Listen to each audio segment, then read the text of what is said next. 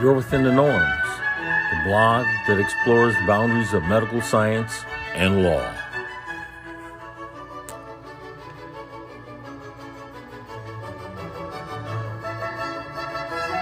Observation notes from the Federal Detroit Trial of Pain Center physicians. If ever one thinks they're too small to make changes, then they have never slept in bed with a mosquito. Reported by Norman J. Clement RPH, DDS, Norman L. Clement Pharm Tech, Malachi F. McCandle Pharm D, Belinda Brown Parker, in the spirit of Joseph Salvo Esquire Incorporated. T. Spirit of Rev. C.T. Vivian, Jelani Zimbabwe Clement, B.S., M.B.A., in the spirit of the Han. Patrice Lumumba, in the spirit of Erland Clement S.R., Walter F. Wren III, M.D., Julie Killingworth, Leslie Pompey M.D., Christopher Russo, M.D., Nancy Seafield, Willie Gignard B.S., Joseph Webster M.D., M.B.A., Beverly C. Prince M.D., Fax, Neil Anand, M.D., Richard Call, M.D., Leroy Baylor, J.K. Joshi M.D., M.B.A., Adrienne Edmondson, Esther Hyatt Ph.D., Walter L. Smith B.S., in the spirit of Brom Fisher Esquire, Michelle Alexander M.D., Cud Joe Wilding B.S., Martin Njoku, B.S., RPH, in the spirit of Deborah Lynn Shepard, Barris E. Muchett, Strategic Advisors.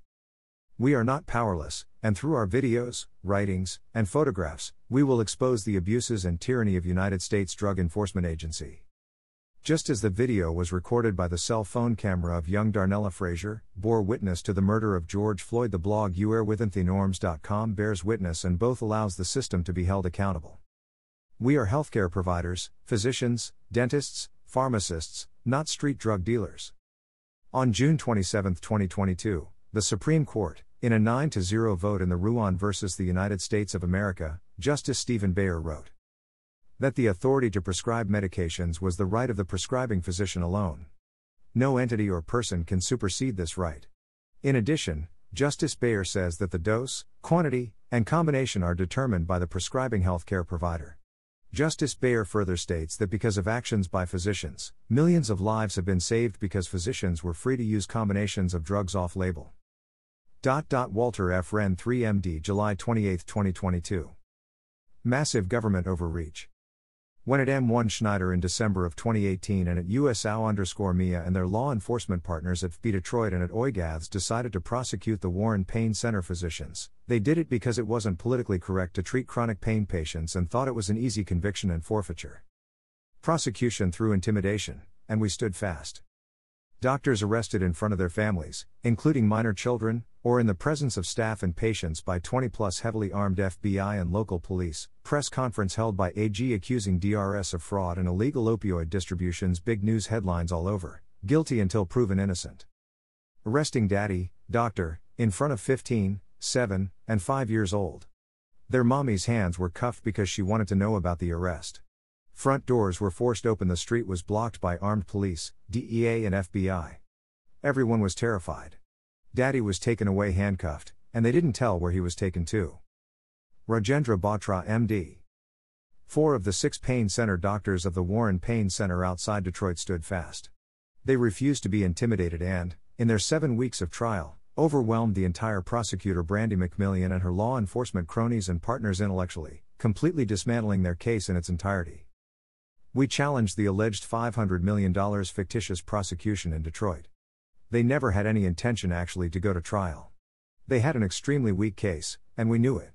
But they tried all of their tricks and tactics to intimidate us, though endless delays, media smears, a slow trickle of discovery materials, freezing of our bank accounts, federal detention of our boss for 3.5 years.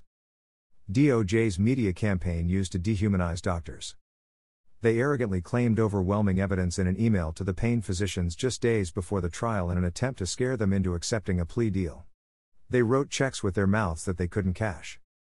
Pre trial, multiple emails from the DOJ financial healthcare fraud investigator telling us they've subpoenaed our bank records, bogus claims of billing fraud such as billing while out of the country and billing of dead patients, no evidence of this presented at trial, house arrest, GPS ankle bracelets, Threats of severe sentencing upon conviction if we didn't accept their plea deals two days before the start of the trial, incomplete and fractured digital record of our EMR charts, threats of outrageous restitution upon conviction.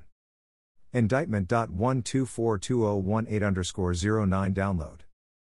But we had faith in ourselves and each other even though we were forbidden from talking. It was terrifying, but we each decided to take them to trial and prove their allegations. That was the last thing they wanted to do in the world. And we won. Christopher Russo, MD. HHS OIG discredited testimony.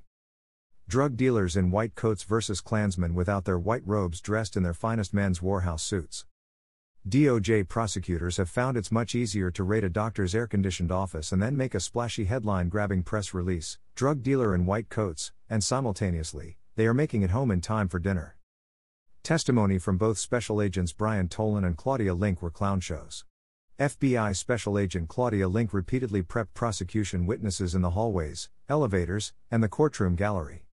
Both of them were humiliated on cross examination. Agent Link could not define what a pill mill was, MME, and could not define what red flags were. The doctors knew it was over on the first day of testimony after Tolan was cross examined. HHS OIG Brian Tolan staked out the pain center from the parking lot and took photos of the building. He told the jury that the parking lot was packed and that there were lines of people out the door, but the photographs he used showed an empty parking lot and only one solitary person walking outside the pain center. This was demonstrated on cross examination and completely discredited his testimony. Ganiu Edu, Maryland.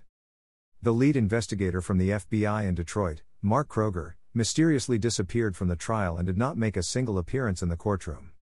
It was revealed to the jury that they paid an actively using crack cocaine addict, Henderson Butler, $16,800 to visit the pain center 11 times to try to set up the doctors to commit healthcare fraud. Dr. Lewis's attorney Ron Chapman brought this up during his closing argument, which was very interesting. It was a terrible look for the prosecution and the FBI in Detroit. David Lewis, MD, Lewis's defense team, told the jury he never in his medical career wrote a single prescription for Opana, hydromorphone as alleged in the indictment. He further stated he avoided opioid prescribing and often tried getting patients off opioids. During the closing, he was grateful to Dr. Patel because his 9.5 hours of secret audio helped illuminate a day of the life of Dr. Lewis. And then, he went on and used the audio to illustrate the excellent care Lewis was providing. The government's expert witnesses, Hirsch Patel MD and Neil Mehta MD, lied under oath about the status of his board certifications in anesthesia and pain. The definition of illegal opioid prescriptions has dramatically changed recently. It goes from what a hired gun expert says to an ill defined standard or what they can get away with stating. The big dark black man in the room. Prosecutor Brandy McMillion tried desperately to play the dark skinned biggest black man degradation campaign, as she focused specific attention on anesthesiologist Dr. David Lewis on being well dressed, driving a nice car, and even on his fraternity affiliation, Alpha Alpha. Prosecutor McMillion's final collapse was in her rebuttal, calling the pain center physicians drug dealers in white coats. It appeared to everybody in the courtroom that it was a last gasp desperation statement. The jury wasn't buying IT. In less than eight hours, on Wednesday, July 1, 2022, the federal Detroit jury returned 56 verdicts form with not guilty on all counts, so say we all. Free at last. For now, you are within. You are within thenorms.com, Wynton Marsalis Concerto for Trumpet and Two Oboes, 1984. The Norms. Donate legal defense. Or send.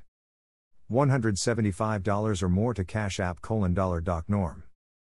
Zelle 3,135,103,378.